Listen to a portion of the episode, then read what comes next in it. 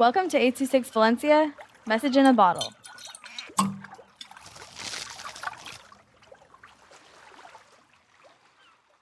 Gaming on Saturday by Shaune with 826 Valencia.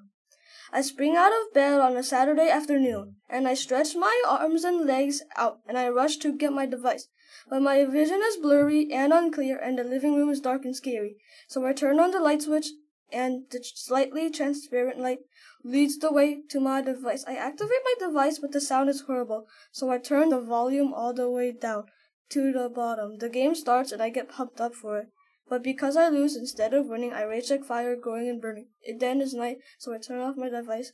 I then eat dinner, brush my teeth, and went to bed.